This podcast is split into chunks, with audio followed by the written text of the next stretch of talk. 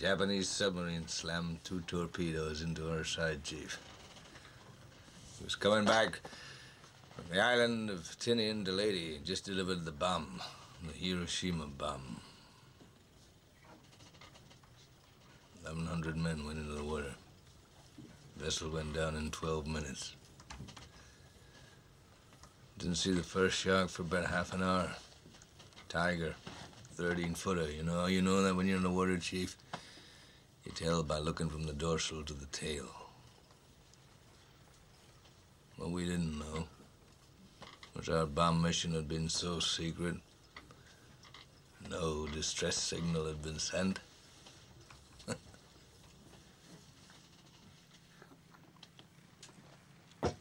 they didn't even list us overdue for a week.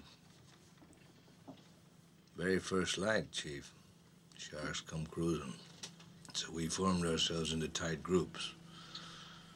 You know, it's kind of like old squares in a battle, like you see in a calendar, like the Battle of Waterloo. And the idea was, shark comes the nearest man, that man he start pounding and hollering and screaming. Sometimes the shark go away. Sometimes he wouldn't go away. Sometimes that shark, he looks right into you, right into your eyes. You know the thing about a shark, he's got lifeless eyes, black eyes, like a doll's eyes. When he comes at you, doesn't seem to be living until he bites you. And those black eyes roll over white, and then. Oh, then you hear that terrible high pitched screaming. The ocean turns red. In spite of all the pounding and the hollering, they all come in. And they rip you to pieces.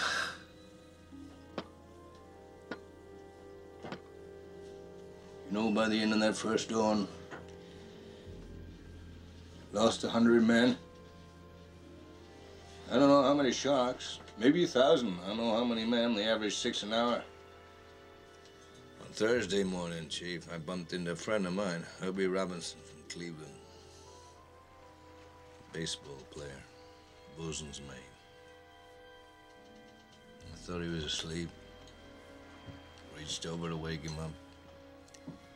Bobbed up and down in the water. It was like a kind of top. Upended. Well, he'd been bitten in half below the waist.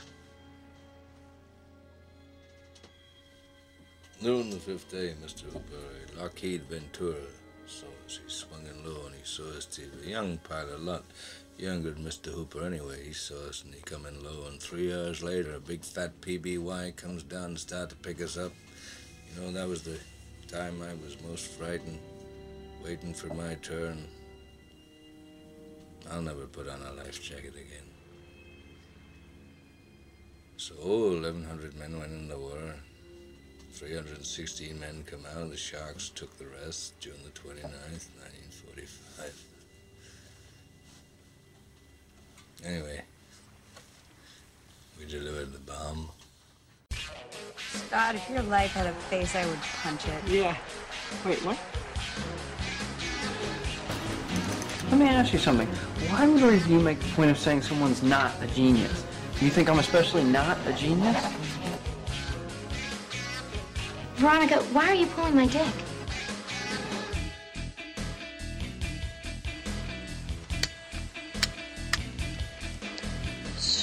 Suck my fat one, you cheap dime store hood.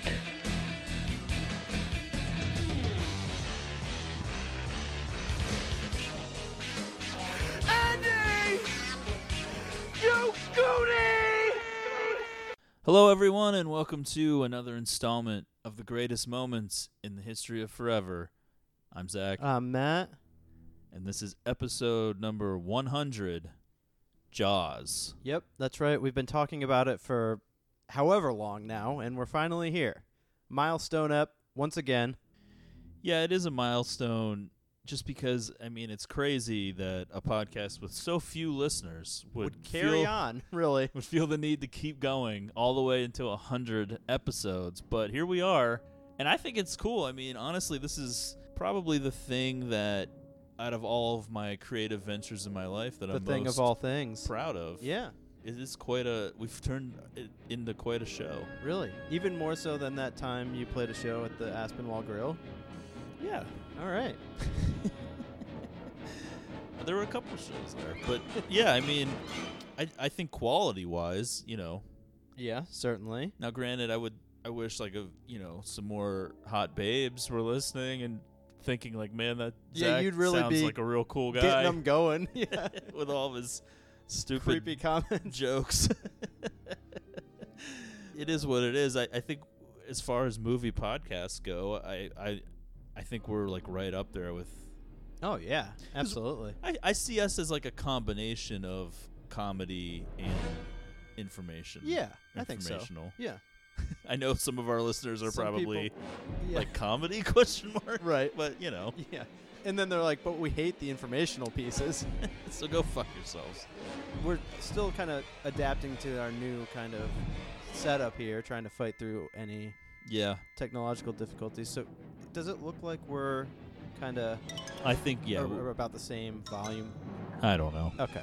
Who knows? Hopefully this all works out. I mean, if it looks like it's pretty close, then and there's not like big peaks one way or the other. I don't think so. All right. We'll see. Yeah. We'll see what happens. We are obviously aware that we are in separate ears if you're listening to headphones. We are aware that there were some technical difficulties in the Eyes Wide Shut episode. There were a lot worse parts that got cut out, obviously. Yeah, but, a long um, monologue from Matt. Yeah, Matt probably Cut Matt's right out. longest speaking time in the entire episode was cut. Maybe in the entire run of the show. I don't know about that, but there was the Bellflower episode. oh god. oh boy. But we're doing our best. Right, and that's all anyone can ask, right? For all I know, there, there will probably be some technical difficulties in this episode. Hopefully, we'll figure out what to do. As we mentioned in the last episode, we switched computers, we switched recording software. Everything's kind of different. It's an adjustment period. It just so happened to be during our centennial episode. That's right. Yeah. I mean, it's crazy to me that how time starts to go faster as you get older. And granted, I mean, we- how long have we been doing this show? well, we didn't start posting until January 2016, but we are rapidly approaching the three-year anniversary of us starting to record them, that which was nuts. I think would have been around Thanksgiving of 2015. Yeah. Man, so that is crazy. I can't believe it. yeah, it's crazy that a we started so long ago, and that b we've only made it to 100 episodes now. So when did we start recording? Like in November or something? I just said Thanksgiving. Okay. I yeah. literally just came out well, I was mouth. just thinking uh, about. I was trying to. Nothing's changed Right. in 100 episodes. I was trying to place it like, well, how many Oct- Octobers have we been through though? Just two. I guess. That's correct. Right. Yes. And then this will be the third this year once we get to it. Yes. Any favorite memories stick out from this run? It's hard to hard to say at this point. I, I really enjoyed the comeback. I feel like the positives for me as far as like favorite apps, Halloween 3, Roadhouse, negative moments, all audio commentaries, listener requests. Well, I will say that we've definitely tried a lot of different things. We did three audio commentaries, I think. Yeah. We did about eight listener requests. We've done about 15 or 16 or I don't know how many. Give us a second. Oh, I like to give us a seconds too. And Belle de Jour. Yeah, and I think, you know, we've done some episodes that you I guess you would call them like wrestling history lessons, a couple of those. We oh, did that's true. Yeah. a lot of different TV episodes and TV seasons and obviously a ton of Probably movies. like way too much Twin Peaks oriented things. right. Well, at least we learned to just kind of keep that uh, in the give us a second so that people could skip them easier, I guess. yeah. you know, I think it's it's been fun. You know, hopefully we'll continue to come up with some different things to try. I mean, I like I kind of prefer just sticking to like the standard movie or TV thing. Yeah, I But, do you too. know- I mean, we threw some music in there, you know, back in the day. Yeah, and there might be some more of that too on the horizon. It's been a while. Yeah, I mean, I, we definitely had some plans to do one more audio commentary next week. That's not going to happen just because We have It's a too bad many- idea. it is a bad idea, but it it's not going to happen just because we have too many other episodes to get to, and it's just not worth trying to rush that. Because I it, feel like it was it was specifically for a a date next week, and so that is going to just pass us by, and so it makes no sense to try to do it later. Any big goals for you in the post episode 100 run? Um, no- Aside from episodes that you definitely want to get to, because that list is certainly going to keep growing. no, not really. I, I have something. I, Okay. I, I do think we need to attend another massive pop show. I feel like we've got another one of those left in us. We should. I mean, we should just go on the Kesha cruise That's just right. for the podcast. and do a live show from the cruise. Not with an audience. I mean, you know, just like poolside we should have with the Mac set up. We should have went to like Philadelphia or somewhere to see this like Aly and AJ tour. Oh boy, yeah. A lot of the dates are so, so selling out according Well, to their Instagram. They've got a lot of fans. But yeah, it's been it's been a really cool run. I loved doing like the Bug Juice episodes because we kind of like got to put a lot of clips in. Bug juice was fun. Everything we've done since the comeback, I think, has been pretty good. Obviously, we've had some disappointments. We kind of get lost in the weeds sometimes with the more complicated things like the two part Inception one and the three part True Detective one. I think the True Detective one was good. It was just too much, It was too much. and yeah. the Inception one was And too no one complicated. Was really into it. Yeah. we should have just went with a more visceral approach to Right. Inception, talking about like Marion Cotillard's boobs or something. There you go. Yeah.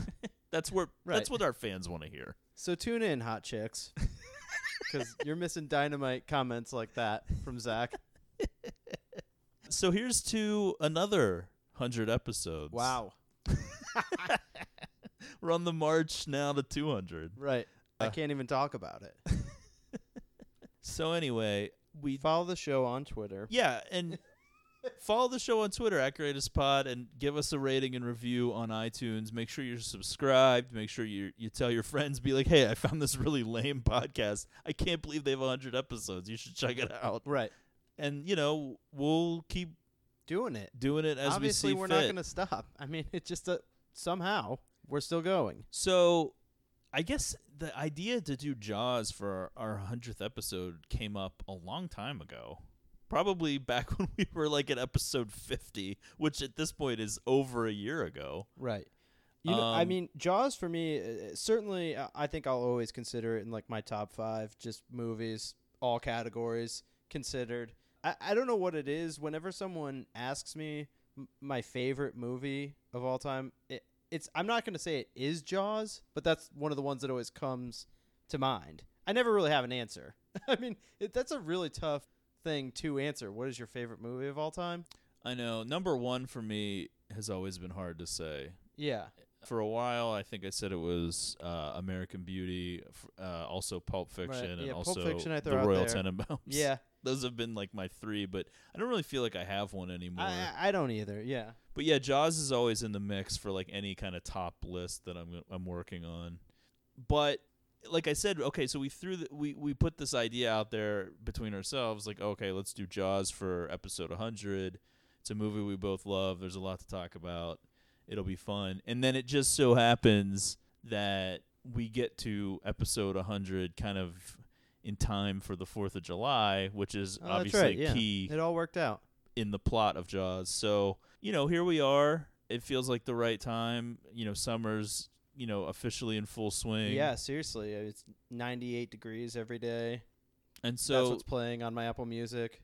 Jaws Jaws is always, you know, a big time summer movie. I think like, you know, within the last few years probably all the like tons of movie theaters start playing Jaws Oh around yeah, the 4th of I July. went to see it in theaters last year, last summer. Yeah, and I think there's more playing it this year. It's kind of becoming like a yearly thing. It's a movie that kind of has a holds a special place in everyone's hearts because it's one of honestly in my opinion it's one of the scariest fucking movies ever made, really. Yeah, As far as affecting my life, it's like I why mean, would you ever go in the water? it ruined my life for a long stretch. Right. It's not I mean, it's weird because the movie's rated PG, but it's like it's fucked up to see this movie as a kid. Oh yeah. I mean, it is like, whoa. there's a nude chick swimming in the beginning of it. Well, even seeing like kind of a a TV version of it, I think, because that's probably the way I saw it first when I was very young, uh, still probably living in New Jersey. I was How like, does one even come to grips? uh, for me, I was scared to even go in like pools, bathtubs. Yeah, I just kind of started to believe that it was possible a shark could be in any water anywhere. yeah. Sharks known for habitating bathtubs. well, the logic of a child's mind, you oh, know. I know. well, yeah, I would have been thinking that somehow they're gonna come up through that the faucet. toilet. Yeah. It's a possibility. Certainly pools for me. Not that I can't honestly say I ever really thought that the shark was going to be in a pool, but Well, for it- the, for the I could make myself get nervous. Well, yeah. and pretend. for the pools. There was always that one episode of Are You Afraid of the Dark? That was a, that always got to me a little bit. Yeah, possibly. I I would like to do an episode of uh, on Are You Afraid of the Dark? oh, I I, think that's coming. Yeah, down the line. It's kind of hard to Get your track hands down on those it. yeah. DVDs, though. Anyway, let's not go down that road. So, do you remember the first time you saw Jaws? Had to be on TV, on TNT, TBS, USA, one of those Yeah, channels for sure. the trifecta. Whenever, like over the summer when they'd run like all four of them or whatever, they would show movies like Jaws and stuff, but like um, Roadhouse, Yeah, th- they were Uh, they were three big time, Ghost, especially USA, which I I- Dirty Dancing, anything with Patrick Swayze, always in the mix. yeah, well, USA used to have like tons of like crazy movies. That's on- how I saw a lot of these fucking like '80s movies and shit. Was just on those channels. Yeah, yeah. I mean, I would ag- I would say that I I probably you know caught parts of Jaws you know at various points on TV and stuff like that. I don't. I, I I really don't remember the first time I watched it like front to back, but it kind of was always this lingering presence all through my life. Yeah, I mean, I can remember. Uh, Obviously, I didn't see. Yeah, I definitely didn't see the movie like in order the first time. Like, just catching different parts of it. I can remember, you know, the the scene with the three dudes like drinking on the boat. Yeah. Um, I, I can remember like that little Kintner boy being killed. like the first, like the first time I saw that scene. as we were watching it, you know, in preparation That to poor do this Kintner boy's mother. podcast, I heard that there was a girl eaten, and Alright. you knew about it. I was saying when we were watching this in preparation that uncut, unchanged as just as it is right now, if this movie came out today, it would be rated R. Oh, It would skip right past Yeah, I PG think so, thirteen. yeah. I think it's pretty bloody too. Blood playing a part. there's a the lot rating, of things I in it that are are fucked up, but uh, you know it's crazy the shit that used to squeak into PG movies sometimes. And this, and you can't even say that like this was Spielberg wielding his power when it came to Poltergeist or what was the other one? Uh, Raiders, of, uh, not Raiders. uh, um, Temple of Doom. Temple of Doom Yeah. and stuff like that because he didn't have this power. Jaws is what you know Right, propelled yeah. his career really. oh so yeah, I guess should be pointed out too. Often this is considered the the first summer blockbuster, right? right. So Jaws is a or was a 1974 novel by Peter Benchley, which was snapped up by a couple of guys named Richard D. Zanuck and David Brown, who were uh, Hollywood producers. They purchased the film adaptation rights before the book was even published. Now, not really considered uh, classic American literature. No, it hadn't even come out yet when they bought the rights Yeah. to it. I mean, I assume this is an American novel. I don't know. Uh, yeah, I think Peter Benchley's American, but I mean it takes place in America, so it's Yeah. good enough for in me. a fictional town, though, right? Right, but it's supposed to be in like uh, I think in the book it's supposed to be in Long Island. Oh, okay. But in the- this is this is like New England or something. It's supposed to be like kind of like a Cape Codish because that's where they filmed it. Eventually, Jaws would go on to become the highest-grossing film of all time up until that point, and would essentially become the prototype for the massive Hollywood summer blockbuster, and kind of change the way that studios would work their schedules. Like they would build towards big blockbusters in the summer, and that became like their financial model was to rely on those movies. Kind of the way that the Well, yeah, townspeople in Amity rely on the summer Oh, right. Yeah. the summer people. it's it's kind of weird, but I mean that is kind of how studios. Although nowadays, like they release blockbusters all year round, but These Marvel movies will stay open. And for all intents and purposes, the the film should have failed. I mean, Spielberg was a relatively new director. There were just tons of problems. I think like a pretty funny quote was from Richard Dreyfuss, uh, one of the stars of the film. He said, "We started the film without a script, without a cast, and without a shark." And they just kind of were going, but almost by the seat of their pants, and like a lot of different cooks in the kitchen when it Oh, came to the script. Well, this whole uh, I, I don't know. I mean, it's this one, and then also like Apocalypse Now, that Yeah. has like a bunch of like the production stories. But well, it, I mean, there's a lot of movies that kind of. yeah, I know. I just feel like those are the two most famous for it. I, I don't know. I I always Well, there was Heaven's Heaven's Gate Well, yeah, and then true. Kevin's Gate, which was Waterworld. I mean, there's there's a, a Titanic obviously had an insane rep before True. it came out. I mean, okay.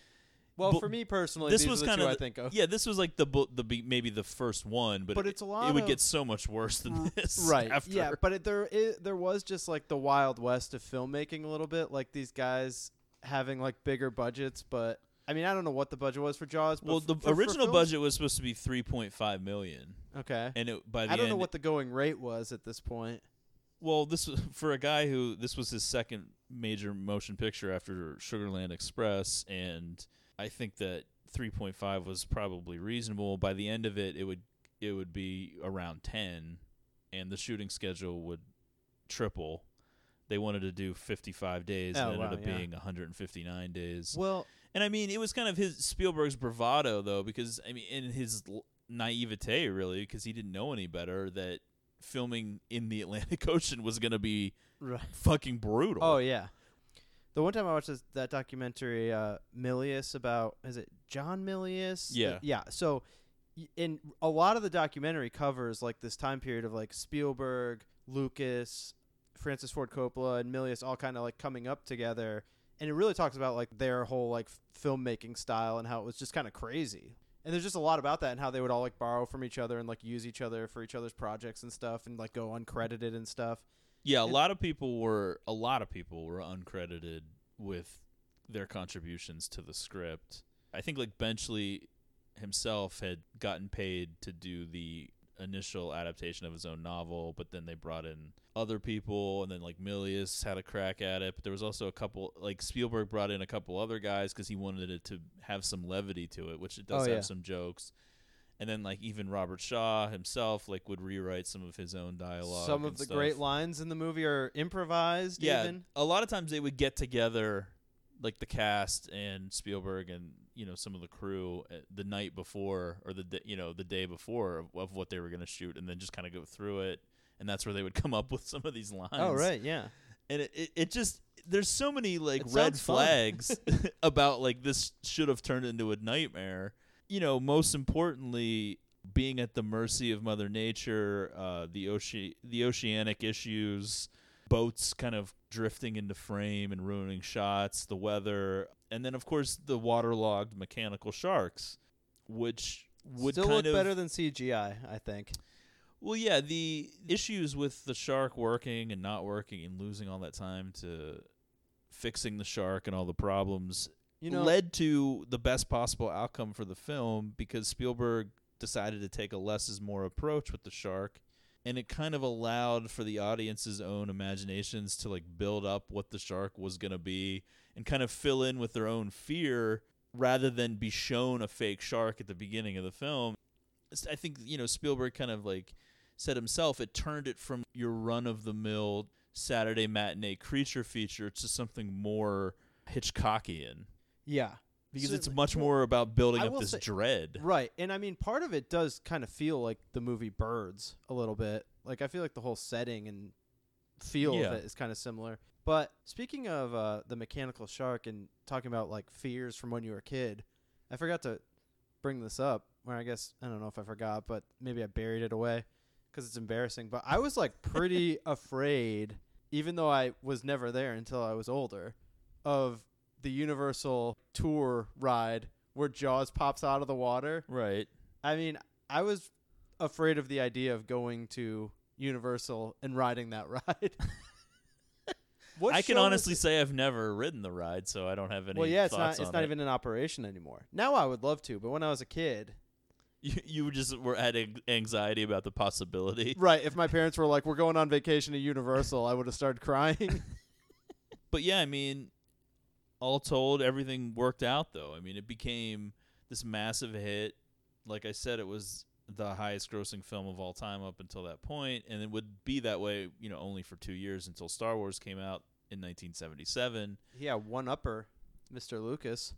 You know, it kind of captured the imagination of the public and really instilled this fascination with sharks that I think has lasted until present day. I mean, I think our, our culture's fascination with sharks continues, and it started, I think, with Jaws mostly. And you know, you got three sequels out of it, but also a bunch of different other kind of shark movies. But Shark Week, Sharknado, Oh yeah, all these Megalodon.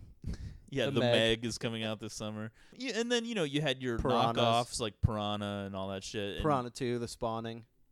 right? James Cameron. Yeah.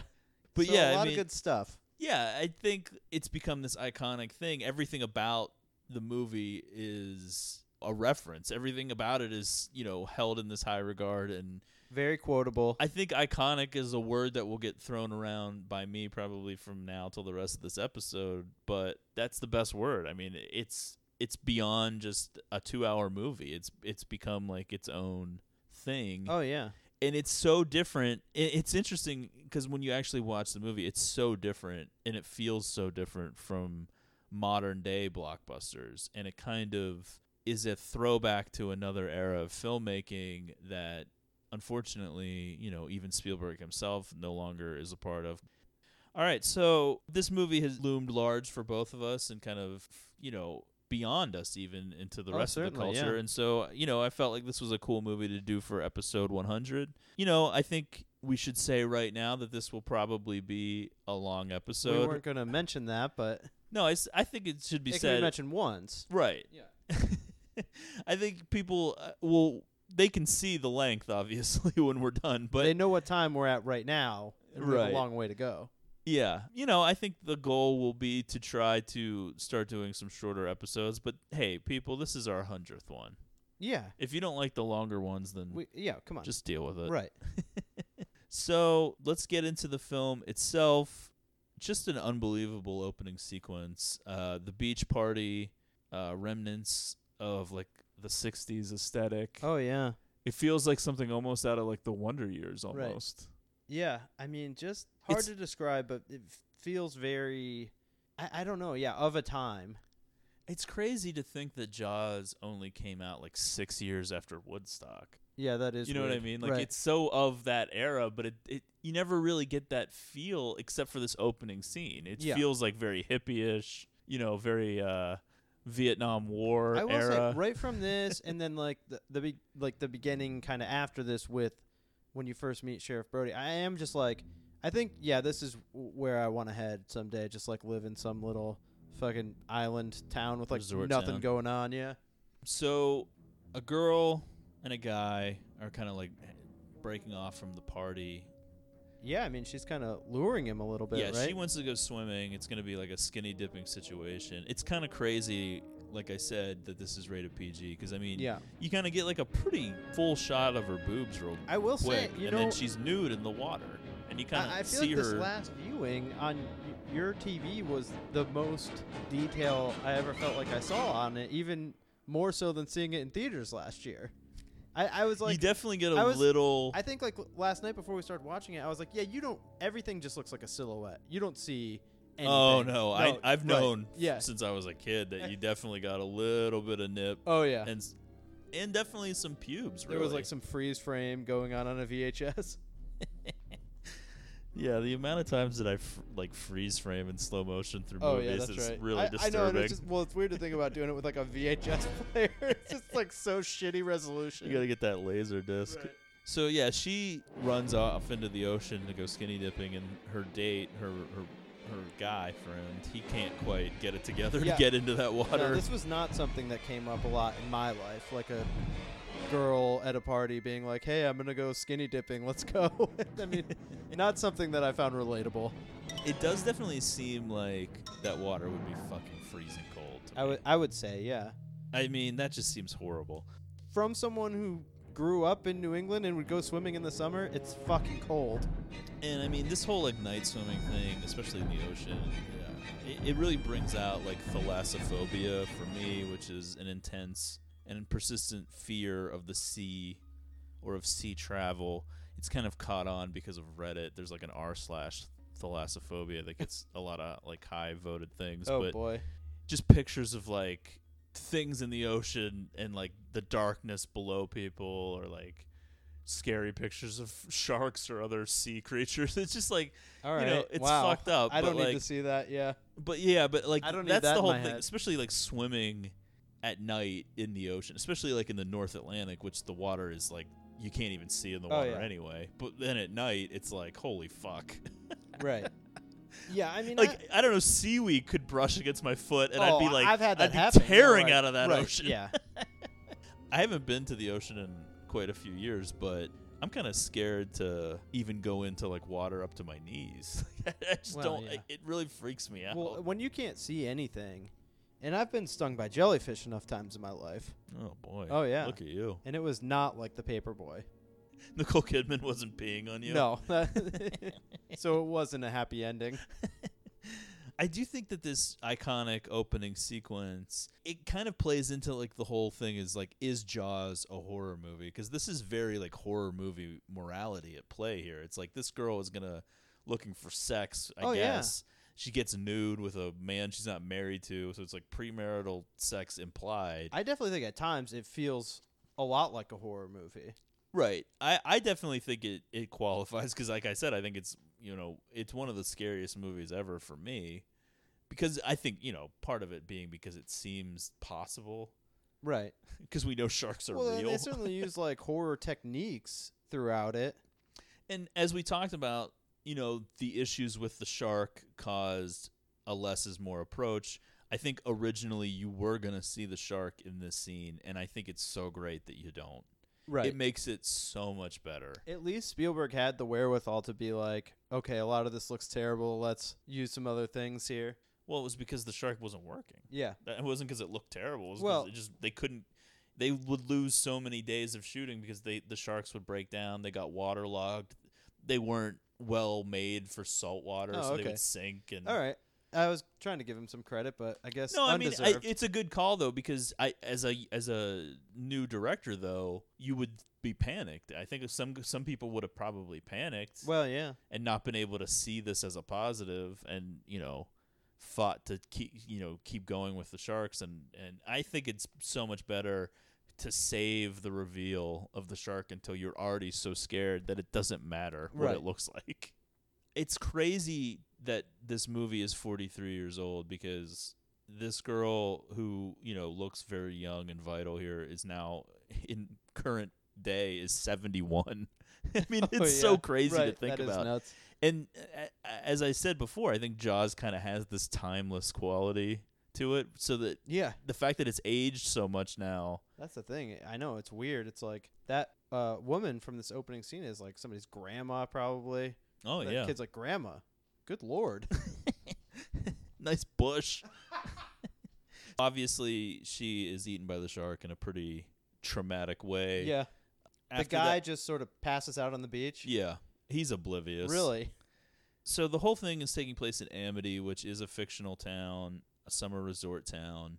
The next morning, we meet Chief Martin Brody, played by Roy Scheider, one of Matt's spirit animals. That's really, true. Somehow I have two, and they're both in this movie. right? This, well, I mean, yeah, it's it's definitely a Matt movie. oh yeah, it's a Matt cast. that's true. you know, the part of uh, Brody was originally offered to Robert Duvall, but Duvall was only interested in playing Quint. Charlton Heston was interested, but Spielberg wanted somebody with a little bit lesser of like a known Yeah. persona. Well, I like Roy Scheider. Just kind of feels like an everyman. You know. Yeah, I mean, I think Spielberg was a little worried because Scheider played like a tough guy in The French Connection, but you know, I think he he's kind of like the unassuming. Like, I feel like Scheider kind of has just like this tired look to him too. right. Like it fits the character well. Well, yeah, I mean, I think he definitely hits a home run in this movie. The I mean, yeah, the cast is unbelievable and the acting is really Oh, great, yeah, for which sure. kind of elevates the movie beyond, you know. I think the cast goes a long way to like what makes this a classic, obviously, and we'll, we'll get to some of the other people. Right. as Well, well, one thing that you said that I, I think really r- resonates with me and why I like some of these older movies, in compared to like the modern era of the summer blockbuster, which is just like having these scenes. And, and I mean, I'm quoting you because this, uh, this perfectly summed it up. But that like not every scene is 100% about the plot. right? Like how like the, that's how these current movies are. Like like there's no conversation between characters that's not for something. right? Like, Yeah. there's no just like normal interaction. this, yeah, that I mean, Jaws definitely doesn't feel like Avengers of Infinity War. You No, know what I mean? Like right. the, it, Jaws is like At the end, it says Jaws will return. in Jaws too. Yeah. No, I mean, I do think that yeah, Jaws and even Star Wars they, they kind of feel more like movies that Coppola was making or Scorsese was making or Cimino or whoever of the 70s like you know, it just was a different style. Like the 70s filmmaking style is more at play than like the blockbuster style that w- would kind of become more and more refined into a formulaic thing that you would get used to throughout the Oh, 80s yeah. and 90s and in, into the 2000s and up until today. So I mean, it's got that Amer- that classic American cinema feel to it which you know, the 70s was like the golden era of American filmmaking, really right. But uh, Scheider became interested in the role after overhearing Spielberg talk about the film at a party, and I guess he just kind of like went for it. And I mean, hon- honestly, it, it's the defining thing of his career, really. Oh yeah. Sometimes you got to just go for it. It is weird how you hear about how some of these casts come together in some of these movies. Every part in this movie, including Spielberg as director, at various points was in doubt. I mean, Spielberg had his own kind of hesitations about doing this. It is weird because it's just these three dudes are like so perfect for their roles. It feels like, yeah, and it's just I weird agree. like that all these circumstances brought it together. Although I think out of all of them, and this is not a knock on Scheider at all, but I do think I could see Robert Duvall playing this part. Yeah. I could I could buy it. right, But the other like two, Tom Hagen, sheriff. yeah. So this is Chief Brody's uh, first summer season in Amity, and it's just like, who is Brody? I mean, Right. who is this guy? Because his day to day life up until this crazy turn of events with this fucking shark seems horrible. I mean, it's like just a nonstop, endless parade of petty bullshit, like with people just complaining Oh about yeah, dumbass well yeah, shit. the people in this town and the mayor, one of my all-time favorite characters from any movie. Yeah, I mean, it's just like Just people were like, "Oh, this person parked on this side of the street," or like this person knocked my fence But for over. it's him, just I like, mean, what the fuck? who was previously an officer in uh, you know Ye- N- New York City, yeah. and was possibly involved in some sort of weird altercations that potentially left him scarred afterwards. This is just like nothing. Like this stuff just goes right past him. He doesn't not give a shit.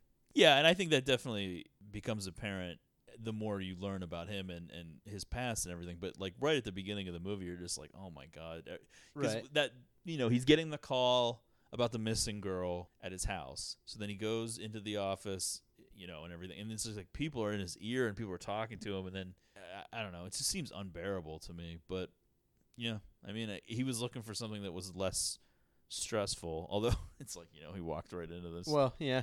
Bullshit. So they look for this girl, Chrissy Watkins. She was the swimmer from the opening scene. Uh, they end up finding her remains washed up on the shore pretty quickly. Yeah. Um, and the, Not too much of an investigation. those fucking crabs, man. Oh, That's yeah. so gross. Right. and I don't really think of crabs necessarily as like a gross thing, but just seeing Just them like all kinda- devouring a dead body. yeah. yeah. Another big moment in the film then is um, Brody filling out the death certificate and writing cause of death shark attack. Oh yeah, he identified it right away. Well, it's like, what the fuck else could it be? Although like the rest of the town is like, no, no, come on. yeah. They're like, come on. I think watching this movie now in 2018, it's kind of, it just has a whole different kind of feel to it than did maybe when we were kids or, you know, whatever. Especially certainly when it came out in 1975, but it just now you're like this. None of this would happen. Like Oh, everything well, would idea- happen so differently right. yeah, for sure. But his first reaction, obviously, is to close the beach. But almost immediately, there's pressure from the mayor and some of like the town elders. I guess they pressure the medical examiner first, who cha- who changes his mind and wants to call it a boating accident. it's got a very like mafioso feel to it. Oh, they yeah. like drive that car up onto that little boat thing, and they're like riding with them around Oh, right. Yeah. And they're like basically telling him like this is how it's got to be. I mean, it's not like an overt threat, but it feels very like Like, no, no, no, no. Heavy-handed. Yeah, this is not how this works. and it occurs to me, you know, cuz now we're see- we're kind of experiencing Mayor Vaughn for the first time and it's just like, you know, with this film now being as old as it is, it's just like so many f- people in this movie are dead. and it just it, it is crazy to me. I- I mean, maybe it's just me. I, I don't know, but I I just don't feel like this movie is that old. Right. I know that is weird, But like but it is pretty old. Roy Scheider died in 2008 at age 75. Robert Shaw died in 1978 at age 51. Oof. Uh, Murray Hamilton, who plays Mayor, Mayor Larry Vaughn, he died in 1986 at age 63. Richard Dreyfuss still alive.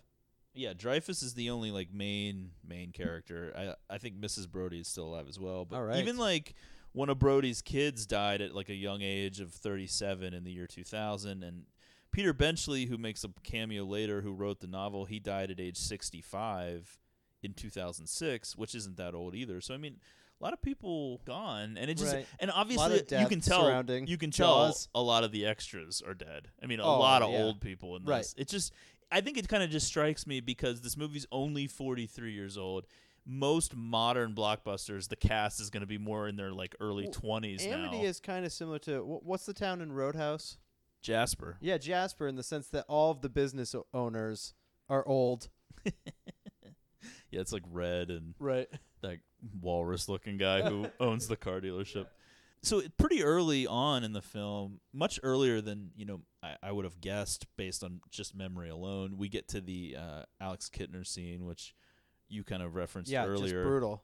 And this obviously the beaches have stayed open against Brody's better judgment. Now the way this scene is done is certainly fun because it's like a lot of commotion.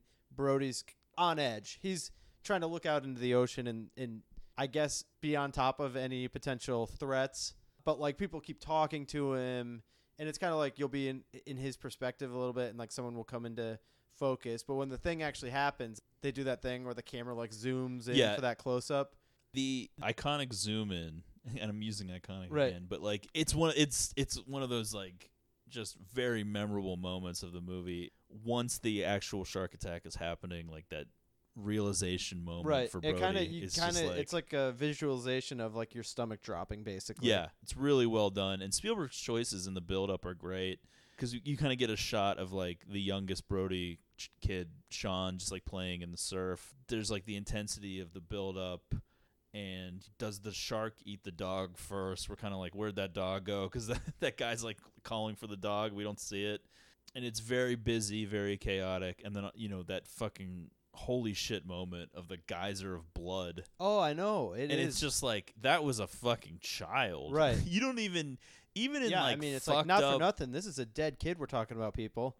Yeah, I mean, it kind of is a weird line too, which makes this feel different from your typical Nightmare on Elm Street, Friday the Thirteenth, whatever. Because if there was a horror movie morality of the teenager, I mean, granted, I think the actress was probably closer to thirty, but you know the the opening girl being Oh, yeah. killed if, because of the premarital sex rule in a horror movie.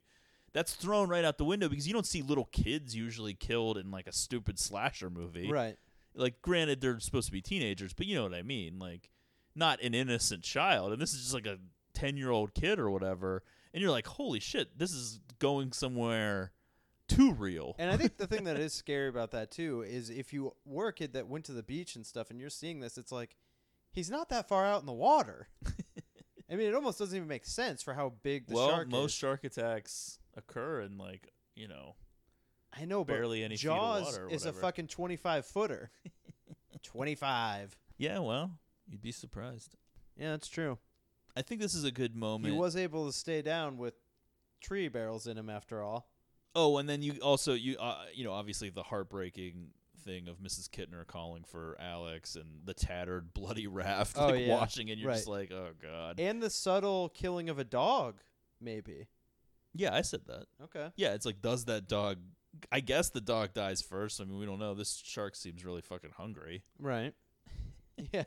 I think this is a Well, good that's a continuing theme with the shark. Yeah, I think this uh, is a good time to bring up the score by John Williams, which we haven't talked about Right. yet.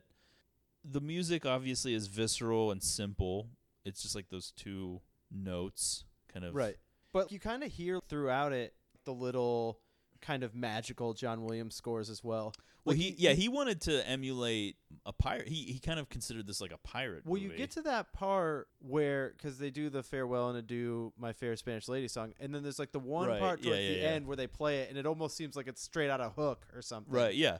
Well, yeah, he saw this like he definitely scored big swaths of the film as if it was like kind of more of like a pirate adventure movie, which it definitely works because then, you know, you have like the very menacing shark sound or shark soundtrack part, which, you know, it could be mimicking the heartbeat of the shark or the victim or the respiration of the victim, something like that. And it's kind of becomes this perfect method for indicating impending danger, you know? And Oh, it, it yeah. Builds and builds and builds. It's kind of funny though, like Spielberg, who I guess um, was imagining something different originally thought Williams was joking like when he was like pitching him on this before I think before it was like Before he played it. But he when he was like kind of going this idea of like the two notes like dun dun dun, and I think Spielberg was like, "What?" right. Well, it's like this, and then like John Carpenter with the original Halloween theme. Mm-hmm. Just like two things, taking something like really simple but like super effective. Right, and I mean, obviously Spielberg would eventually see the light, and Williams went on to win the Golden Globe and the Oscar, and the score would go down in history as one of the greatest of all time. And even Spielberg himself said that half of Jaws' success was the because of the music. Well, I mean, yeah. it became that. oh, You know, as much as the poster, which is also this emblem that everyone knows, and certain scenes and certain lines of dialogue that. The Jaws theme, you could reference that in like an episode of a cartoon right Oh, now, and yeah. pe- everyone it's knows exactly uh, what it is. Like a perfect storm of things. Right. And, uh, you know, I think later we'll get to a, a, a part where the lack of the score is kind of used a couple of times, actually, very effectively as well. So in the film, Mrs. Kintner's grief over her dead son kind of Oh yeah. works kinda as like a catalyst. Right. Because it, it causes her, t- uh, she's going to offer this reward money. Well, and she's like, you know, she eventually comes at Brody about all this, so it kind of works as like a, nu- an additional motivation for him. First, we have the town meeting uh, again. And this is fucking crazy to me because, like, Well, yeah, this the amount of people fighting to keep the beaches open after what everybody just fucking witnessed right? a child being ripped apart by a fucking shark. capitalist psychopaths that live in this town. I definitely think that this movie could be interpreted as an anti-capitalist kind of Right. manifesto because Yeah. it's like with these people because I think in the book it's a little different. It's a little more explained, but in the movie the idea is like, well, maybe they'll have to go on food stamps for the winter. Like they'll struggle. Right. It'll be rough. That's it. Yeah. it's It'll like that's it. year, yeah. They're willing to like let children die though. I mean, it's just like wow. Right. Because that's the thing. I mean, I, we're not clearly really pointing it out here. Is all these people are fighting that they need to keep the beaches open for all these tourists. Right. I mean, the town survives solely upon the Now, summer profits. Again, and you've already brought this up, but it's just like now today this is, this just would not go. no. And uh, even still, we don't we're not really privy to like how much of this news is spread beyond the island. But I mean, when people come, when people do come, Well, that is something- people aren't quick to get in the water. So it's like the idea is out there. Yeah, that's something that's kind of addressed a little differently in the novel versus the film. The the main like newspaper editor guy is like a bigger character in the novel and explains it kind of explains like how this information is covered up in a weird way. Right. The the, the Okay. Chrissy Watkins thing is kind of swept under the rug completely and kind of changes the whole thing. But you know, nowadays, if there were two people killed by what could only be assumed to be one rogue shark or something, I mean, no one would be in that water. I mean, it just wouldn't be happening. There, the risk of lawsuits. Oh, I mean, right, It's just yeah. like you can't mess around like this. But I mean, it seems kind of believable for 1975. But it is like a shocking lack of compassion that some of these people have. Where you're, it's almost it, it feels, especially like with our 2018 perspective, it feels gross. Where you're just like, are you fucking kidding me? well, I mean, this is when these people make hay, you know, I guess they, you know, Brody does close the beaches, but it turns selling out the like mayor their fucking is boogie boards and shit. You know what I mean? It's like how much well, the profit- hotels and the restaurants yeah. and everything, the you know rental properties. So Brody does close the beaches, but the mayor kind of steps in and says only for 24 hours. This is when we meet Quint, and we have Robert Shaw as Quint. He kind just of just really introducing himself to the movie in an abrasive way. yeah, scratching the chalkboard with his fingernails. Y'all Uh, know me. He wants to he you know mrs kintner's reward money is only like 3000 but he wants 10000 to catch and kill this shark he knows it's a much bigger issue than a $3000 reward Yep. but i mean Although he may have undervalued. oh yeah I, yeah definitely shaw's performance for me is one of the main reasons that jaws kind of goes beyond good movie great oh, movie Oh, yeah, to for sure. classic movie for me it's just like i true i don't know you truly believe that he, he is this guy Well, he that's is the thing. It's Quint. like you can destri- describe this character, and it's hard to imagine a character being in a movie like this, like today, and the character not being cartoony. He pulls it off in a way that feels very. Real. Yeah, there, Right. well, there's a Genuine, naturalism to like all of the performers in this, but yeah, he feels like a real actor. He feels like a Daniel Day Lewis rather than like a I don't know who's like a The Rock. yeah. He was never really a leading man. He's a character actor, Oh, yeah. and he is this guy. And since people our age and younger, we weren't alive to see him in roles prior to Jaws, so we didn't know him from The Sting or The Taking of Pelham One Two Three. So there was no like, oh, this is Robert Shaw. It's just like, oh, this is this guy Quint from this movie. like that's yeah. just this is who he is, and it's unbelievable to me that he wasn't even nominated. You know for what an I do Oscar. for a living. It's one of the most affecting performances, in my opinion, that I've ever seen. And I, it blows my mind that Jaws was nominated for Oscars, but he wasn't one of the people nominated. Yeah, it's pretty crazy. I don't know. I don't get it. And I think Um, he shows good range too, like as the movie goes on, because he is this like, fucking badass, but he really like goes through it and moves to like sort of puzzled and scared at times. Yeah. Where you know, I feel like if you see characters like this in a movie, they're very like one dimensional us- usually.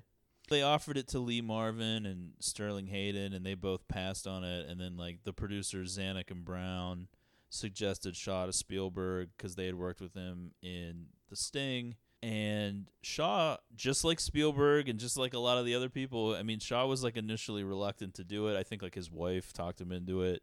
And it's just, be, you know, it's one of those happy accidents, just like every other Right. fucking thing on this Yeah. movie. It's just like everything just worked out. Which, you know, whenever you analyze these movies that go down as classics, you kind of realize that how often that is Oh, I the know, case when things work out. like I do a lot of times I get this idea that I'm like, wow, this choice was like so good and then you like find out yeah that it came to be in this sort of roundabout way and you're like, okay, well, I still like it, but it's I guess the credit isn't really fully due to where I was thinking. so then we get a little bit of time with the Brodies. We we've already met Lorraine Gary as Ellen Brody before, but we see her here Uh, Mrs. Brody, a real minx. I mean, stacked. yeah, and just I mean, she seems like she's down to clown a little bit. I mean, she's throwing things out there like, "Do you want to get drunk and fool around?" to her husband. I mean, she just seems like a fun time. Yeah, and we talked about this before with the 70s filmmaking, but I think something like that kind of is an undercurrent throughout the entire film is the looseness of it. It's just a very loose feeling to some of these scenes, like her saying that and just kind of them having that drink, which I, you know, when we watched it, I compared it to the parents smoking pot and Poltergeist. Oh right, yeah, It's just something you don't really see now is that the characters becoming people yeah, you know because i think now people are afraid to let things breathe like they did in 70s films and they would be like well we need to have another scene with the shark here or something Right. or we need to have a chase scene or something Yeah. you know and the whole movie needs to build to a climax where the shark gets on land and destroys Amity. with a machine gun Right. and then the Rock shows up. Right. Well, I would, uh, to be fair, I Right. would definitely see that Yeah. yeah, and there's like a funny little scene with the son Michael in a boat. Martin wants him to get out of it, and then uh, Ellen's kind of like saying, Oh, who like, cares? it- Yeah. like it's his birthday tomorrow. He's in a boat, and then she opens that book like right it's to like a a picture of a shark. biting through a boat. Right. she's like, "Get out of there now!" Yeah. Didn't you hear your father? Yeah, it's pretty funny. But it's established it's you know, it's been established at this point that Martin has a fear of water and he doesn't want that. He says that he doesn't want that for his son, but it's like his son was in the water Right. basically swimming How in the blood of the Kintner That boy. out of your head, yeah.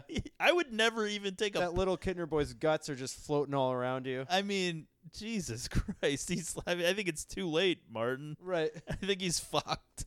And then we get the two idiots with the roast trying to catch the shark on Oh, like a yeah. shitty dock. That would be like you and me, just out there. And that's cut Three thousand dollar reward. We could buy like every Criterion collection when they're on sale at Barnes and Noble.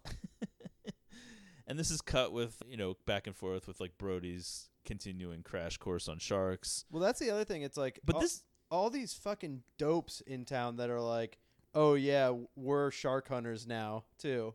well, 3000 bucks in That's right. 1975. Yeah.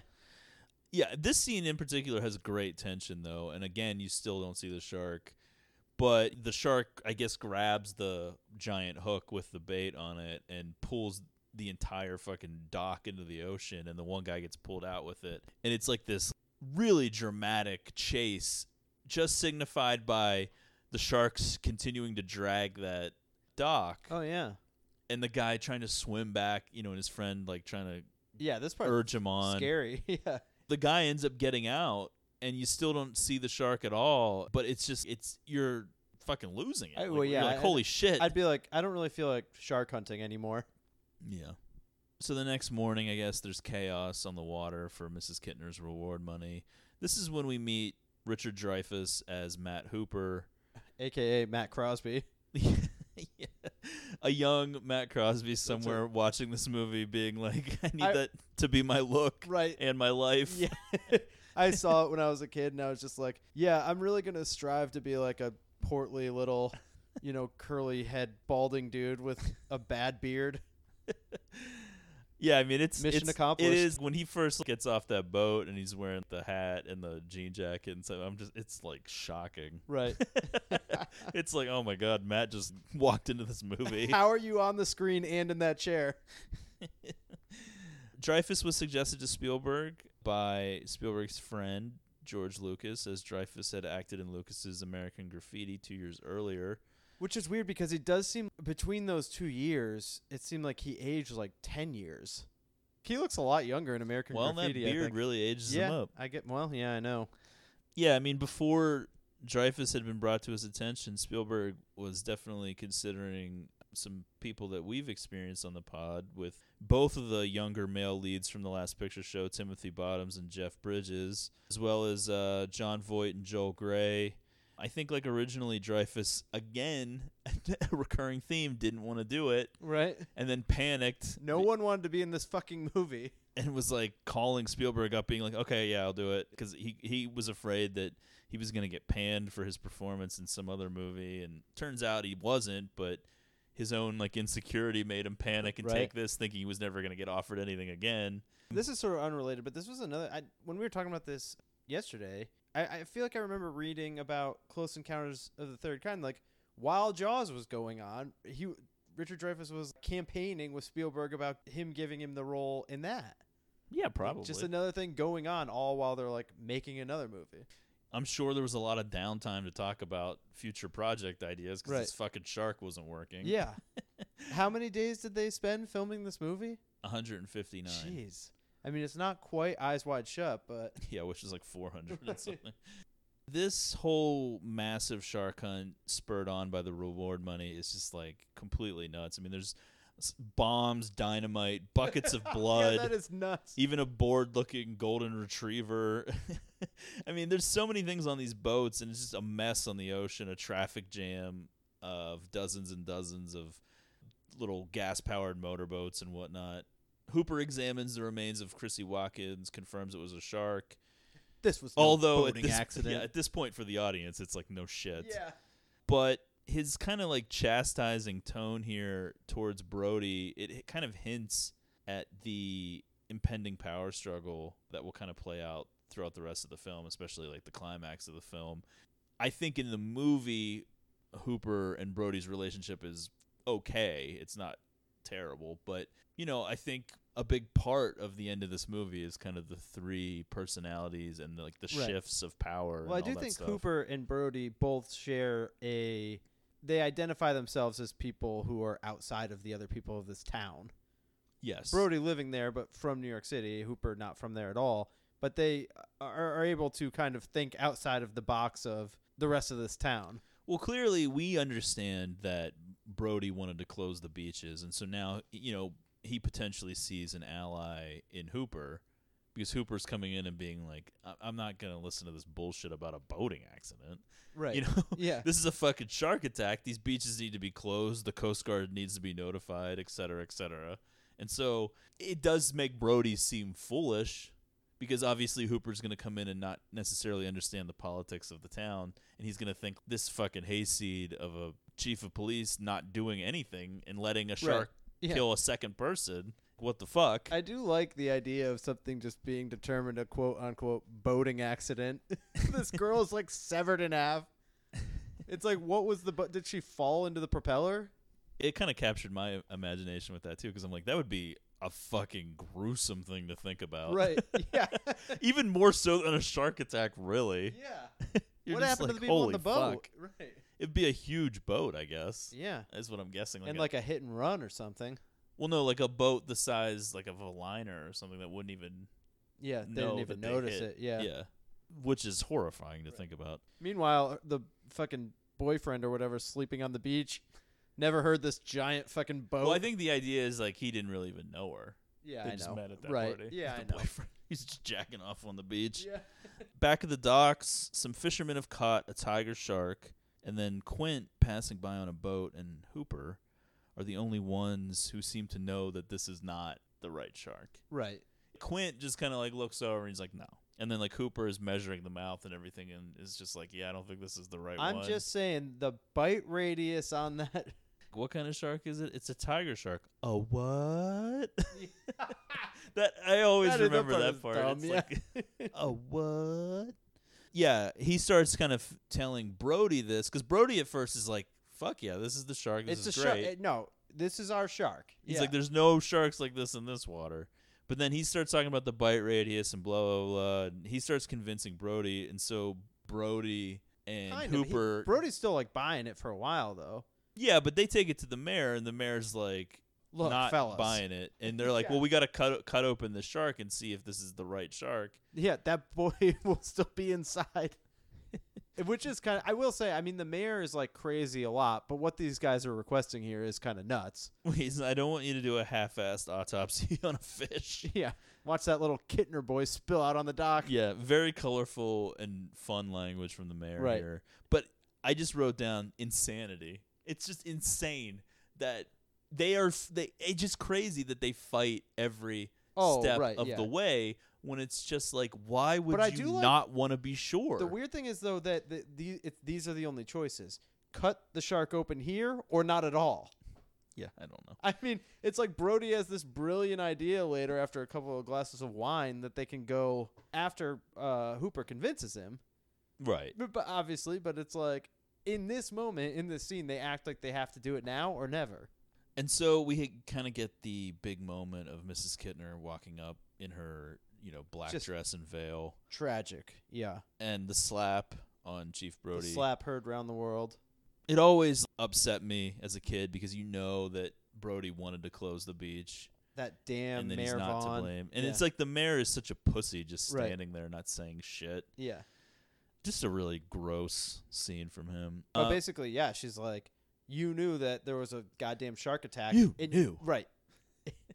and you knew about it. So now before Hooper shows up uninvited to the Brody's house, um, Uninvited. we have that Have scene that of the son, like the youngest son, Sean, mimicking his father, the chief. And this is just another very Spielberg moment. Again, talking about like that looseness of the film. There's really no reason to include this. Oh right, yeah. Other than it's just like you get to know these characters a little bit. mm-hmm. And I told you that they used this scene as a flashback in Jaws 4, That is which weird. is Yeah. crazy.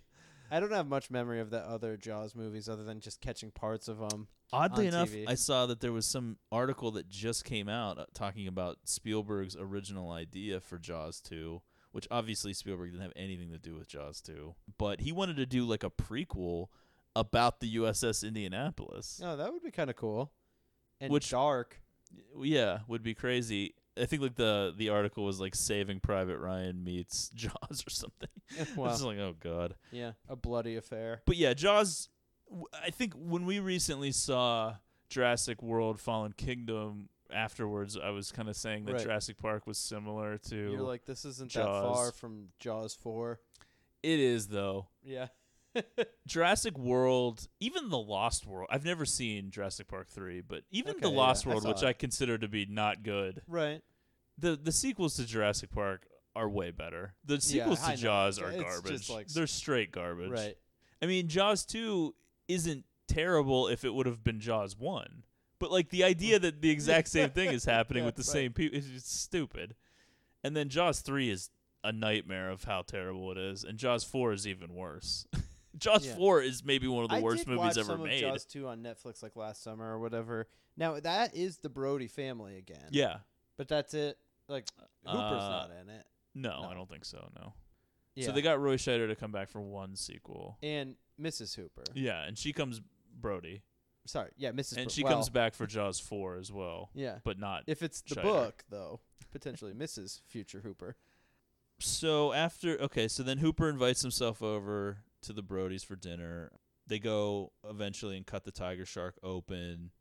They Just gross white stuff all over the floor. yeah, the really not looking good. uh kind of memorable moment of pulling the license plate, the Louisiana license plate out. yeah, just as I thought. It is crazy though because like a tiger shark seems more unbelievable in those waters than a great white. That- I- that's what I would think. I I don't know. Yeah, we're believe it or not, we're not marine biologists. we don't know anything. Right. But I, it- I mean, I've told people I'm a marine biologist. Tiger sharks seem way more of a warm water fish to me. I think great whites can kind of go anywhere, Okay. Yeah, I'll buy that. but I don't know. I mean, I guess a tiger shark could be anywhere too, but I mean, it just seems unlikely. Right. But anyway, The um, big thing with a tiger shark is they'll eat anything. They're like a garbage disposal. yeah, like the Zach of the ocean. Right. if you cut me open, you could probably pull out a license plate. It's a metal can. So they hop on. They f- so in other words, they confirm that this is not the right shark. They hop on Hooper's boat to go out looking because a great white will f- or, or shark will feed at night. I guess by this point, Hooper probably believes it's a great white. It has yet to be uttered. I think people who know anything about sharks would see the poster or the cover of the movie and know what kind of shark we're looking for. But as far as the characters go, I'm assuming Hooper thinks it's a great white, but it hasn't really been uttered yet. No one said the words great white, really. No, no, that's true. Yeah. Not until he finds the tooth coming up in a minute. But right. we kind of get some funny dialogue between the two because they're both drunk. And Hooper says something like, it's kind of like a guy that's afraid of the water being the chief of police on an island. And Well, it's only an island if you look at it from the water. yeah, that's that that makes a lot of I know. sense. that is a funny part because you're like, what the hell is he talking about? I guess that's how he rationalizes it with himself. Yeah, meaning like if you're on it, what difference does it make? Right, You know yeah. what I mean? Because you're still on land. But I don't know. You know, while they're out looking for the shark, they track down a local fisherman, Ben Gardner. They f- they see his boat, and it's kind of just you know bobbing, seemingly unmanned. A lot of cool visuals here from the spotlight on Hooper's boat, cutting through the thick fog of the night. Now Hooper has like a great boat. Yeah, I mean, rich guy's boat. yeah, you pointed it out while we're watching it. I mean, I feel the same way. It does look like not even of this time. It's very It's- modern looking. It's very it jarring looks like it could compared be to the from rest the of the film. 90s, you know, like yeah. Compared to the everything else going on in the film, the aesthetic, the hippies at the beginning, the the look of Quint's boat later, the look of the clothes, everything, it's very jarring to look at Hooper's boat. It seems like the most modern thing they could have bought in Right. 1975, which I guess makes sense because he's like this He's rich. supposed to be like loaded, yeah. Yeah. But this is fucking crazy because Hooper goes into the water to investigate, and this is when he finds the tooth.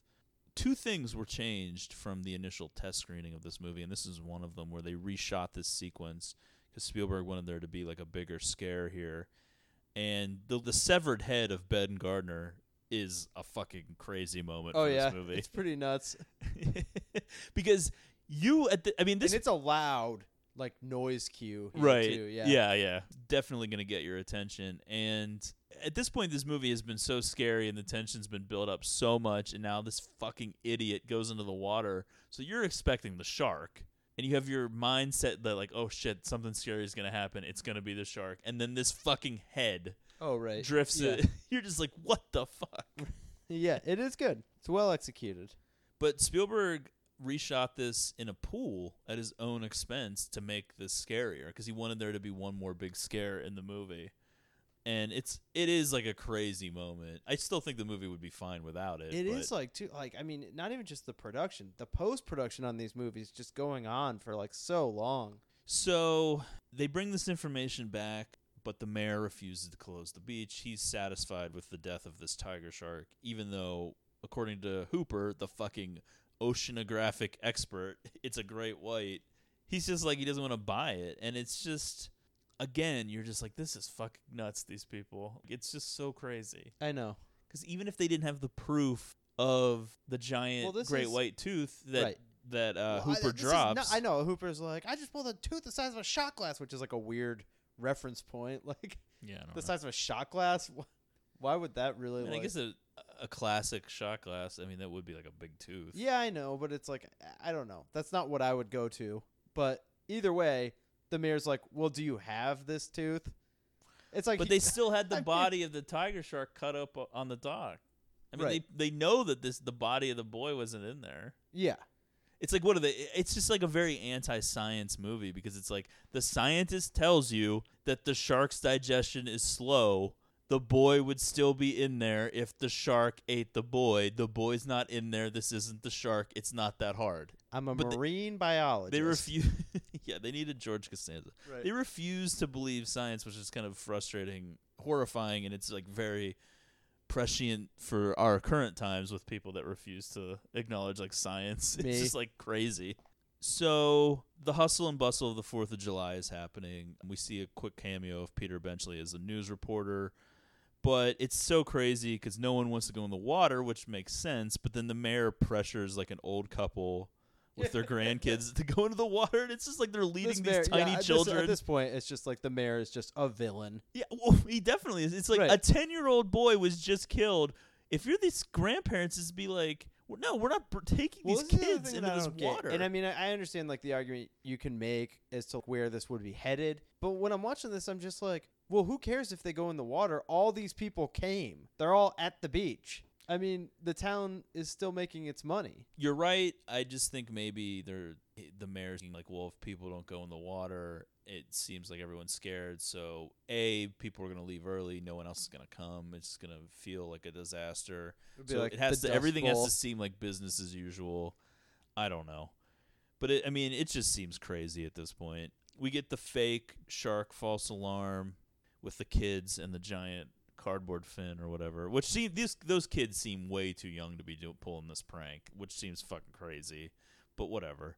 One of the things I wanted to point out here though was no music, no score, no dun dun dun. Right. That's the clue to the viewer that this is not the real shark. But as this is like all unfolding and it's like they have to evacuate everyone out of the ocean, that's when the real shark actually does head into that estuary pond where Brody had sent his son Michael, you know, to play with his friends on that boat.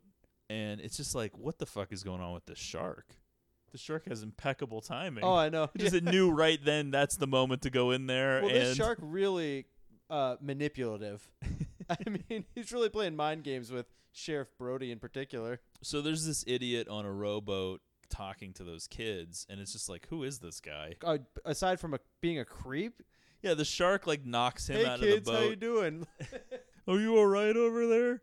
and the shark just like knocks that guy out of the boat and eats him, and you see that like severed leg fall to the floor. But like this is the first time we actually see the shark, Now they're referring to and it's as, like- fucking crazy. Like I will say, it's scary to see the shark the first time. Oh, I 'Cause it- agree. yeah. when when it's just that far overhead shot looking down, and you see it in the water Right. coming up on the guy, kind Yeah. of. That's fucking cool. That's a cool oh, shot. I agree. Yeah. I mean, it is it, one of the weird things here is like they're in this little like bay that they're referring to as a pond, Right. which is It's like an estuary. far from a pond. Yeah. Yeah, it's still connected to the ocean. Right. So it's like I don't really understand Brody's thinking there. If he's if he knows that the shark is still, what does he think the shark isn't going to go in there? I know. I It's don't know. Like, what? It is funny though. Like this guy gets eaten, and you know Brody's kid goes into shock and everything. But it's like no one really cares. No one seems to care that this Uh, guy gets not killed. making a big deal of it. This yeah. guy was like a, a local child molester, obviously. Well, certainly, yeah. They were like, okay, the like, shark got one good one. like yeah, like when they come back from the hospital, they're like throwing a parade, Right. like celebrating the shark eating this I do guy. enjoy. I mean, when they take, you know, Sheriff Brody's kid to the hospital, it's like Mrs. Brody never puts pants on. no, I enjoy that. no pants. Uh, at the hospital, the mayor finally signs the contract to hire Quint to kill the shark, which you know well, the mayor's obviously in shock now too. I mean, he's a little bit like, you know, not to the level where he needs to be hospitalized. finally, he's like, I, yeah, I mean, it's, it's finally hitting home. If- My kids were on that beach too. it's like shut the fuck up. yeah, you no ass- kidding. Yeah, you th- asshole. They've been on it every time. I'm sure they live at the goddamn beach. Uh, you could say that it's like the power of denial. I mean, it's hard to even figure out what the fuck anybody's thinking. That, that it just, like I said, they're just denying science. The scientist is saying this isn't the shark for all these reasons, and you're just ignoring it for your own greed or whatever. Like, global warming isn't real. But this kind of brings me to some of the key differences between the novel and the film. Kind of in the run up to doing this episode, I reread the novel in one night, Wow, and uh, really worth it? Or I had I had read it as a kid. did you get Um, any good notes out of the novel? No, I decided not to read a paragraph about Ellen Brody's yawning vagina or whatever that that thing that I read you. Oh boy, yeah. But in the book, Ellen Brody and Hooper have an affair, including like a midday hookup at a seedy motel, which kind of just I mean, I will say, if that was the movie, though, I would be pretty into it. it's a strange thing to read. Obviously, the book came out before the movie did, so it kind of existed in its own way. But, But, you're when like, you what's when, the point of having when you see in the, movie book? first and then you read that, you're like, what? It a- really doesn't add much other than it kind of creates this tension between Brody and Hooper because like Brody suspects it, right? But he doesn't know for sure. But it's kind of this like lingering thing, especially when they you know eventually go out on the Orca with Quint to kill the shark or whatever.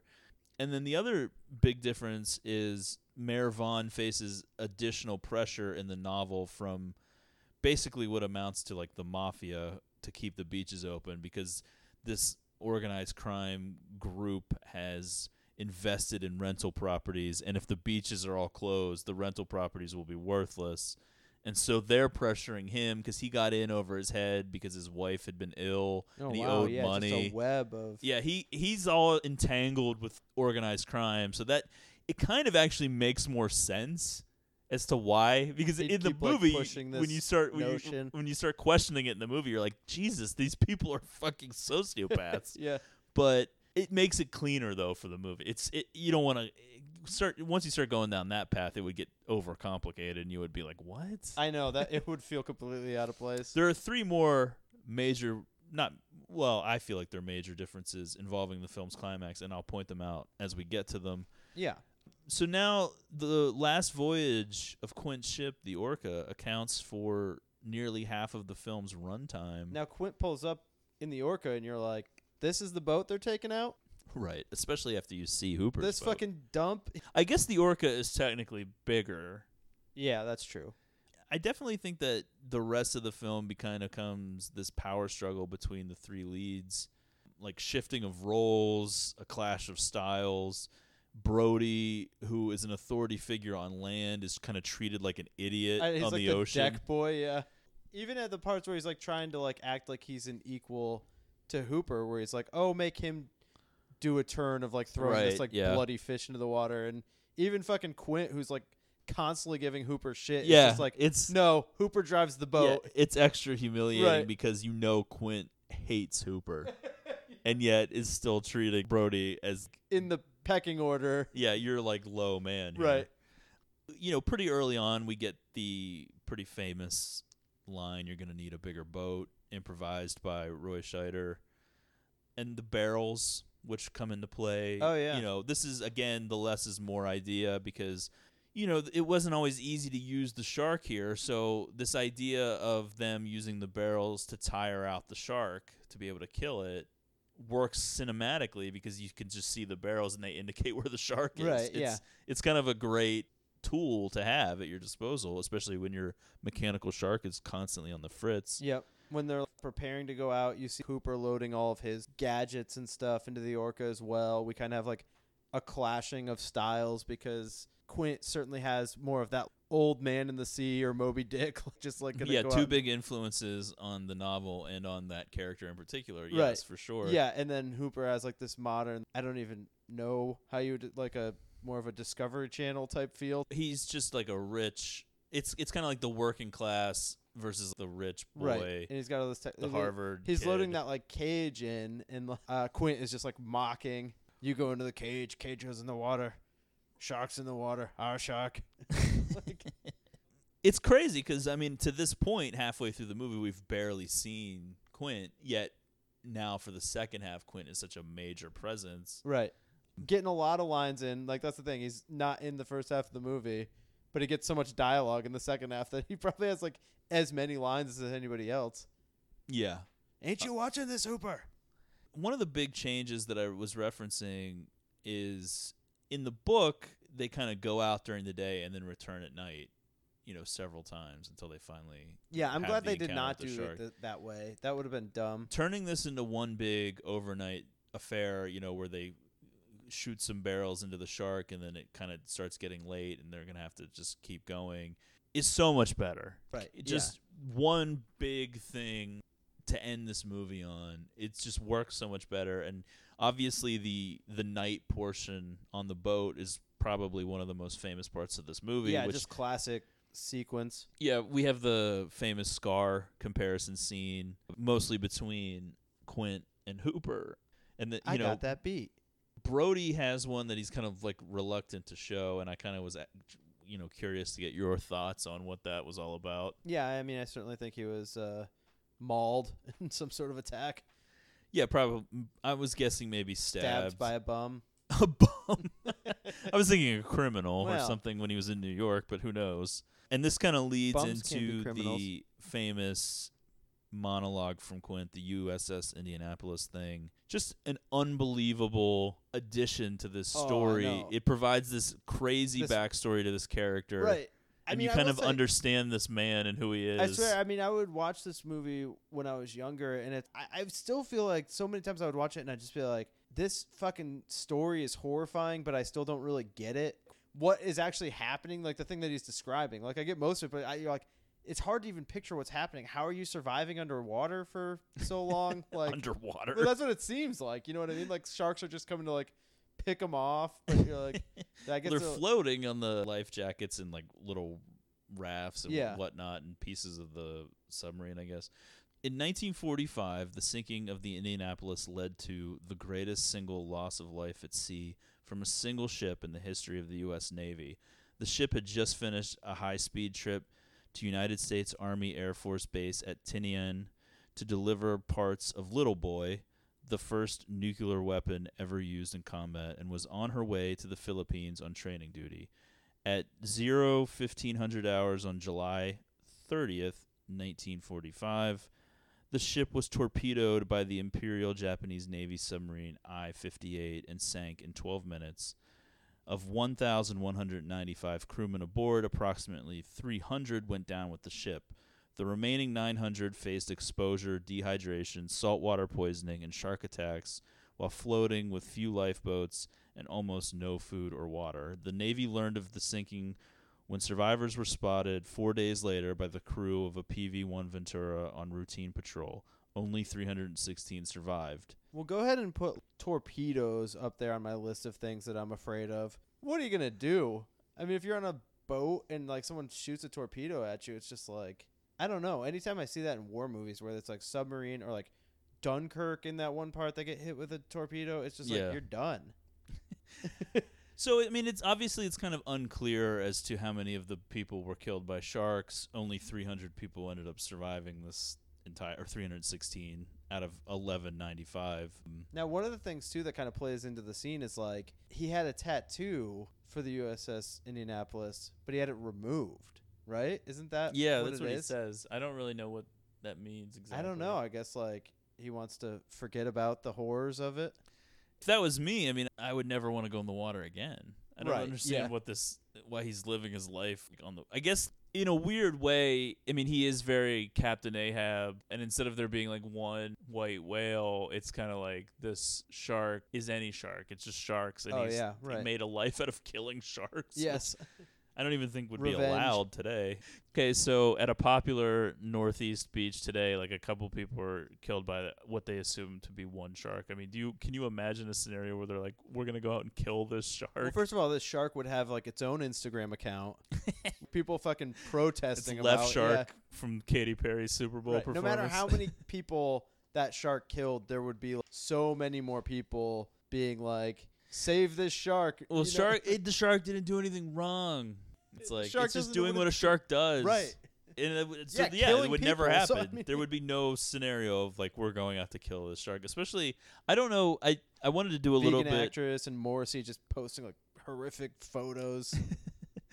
I wanted to, to do a little bit more research on great whites before we started this, but I didn't get around to it. I don't know. I mean, I think like sharks are like borderline endangered species, at least some of them, I guess. I would think some of them are, yeah.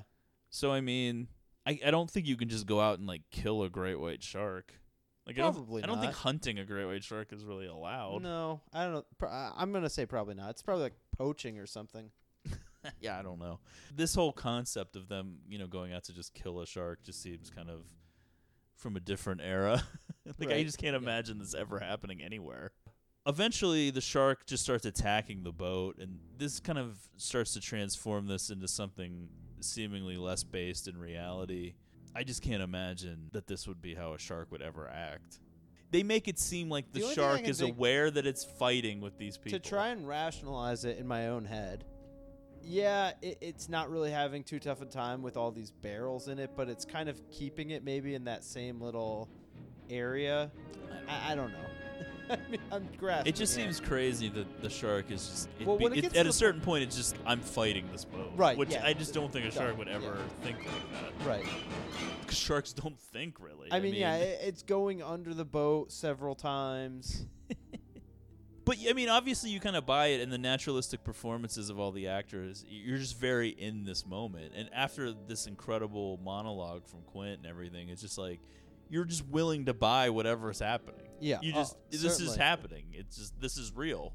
It, so it doesn't matter. Like when you actually break it down, you're like the shark looks incredibly fake once you start seeing it a lot, and it doesn't make any sense how it's acting. It would never do this stuff, Right.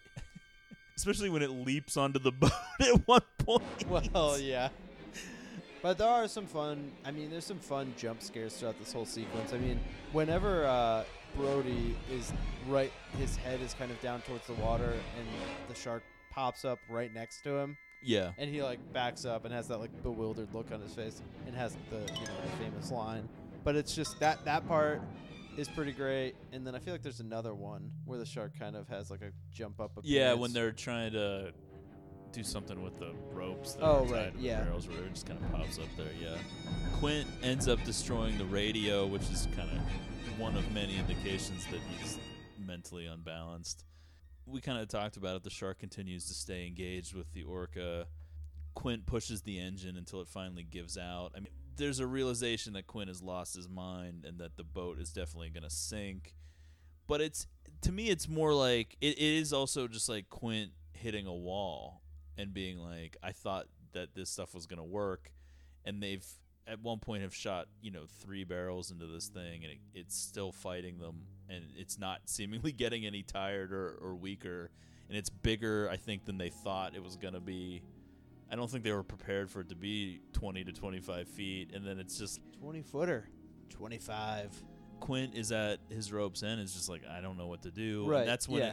it, it leads to Hooper's shark cage, kind of as a last resort. Yeah, I mean, Quint is kind of just becoming more unraveled with the whole thing because fucking Brody's trying to like call the Coast Guard and shit or whatever, and uh, Quint just destroys the radio with a baseball bat. I mean, he very much is. Yeah, it is that old man in the sea type feel where he's just like, "It's us versus fucking nature. We're gonna win here."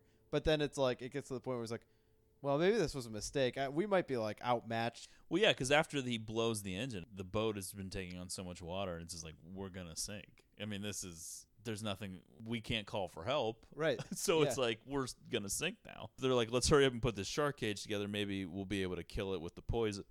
But unsurprisingly, it doesn't go well. No. Um, I This mean, is where they first. You're gonna put a fucking cage in the water with a man inside it versus a shark. It's just, it, I, I especially mean, a shark this big. You ever thought this plane was gonna? I mean, this plane never looked good. Not not really. You're gonna need a much sturdier cage than that. This is where we first get like some real shark footage intercut into it. It never quite matches up. It never looks right. The real shark is a lot smaller than the fake one. But down in Australia, they had some nature photographers, I guess, uh, oceanographic people Okay. working on some stuff and they were filming the real sharks and they got that footage of a real shark destroying an empty cage and that basically is what keeps Hooper's character alive because in the book and in the original version of the script Hooper's character gets eaten when the shark breaks into the cage Okay. Right.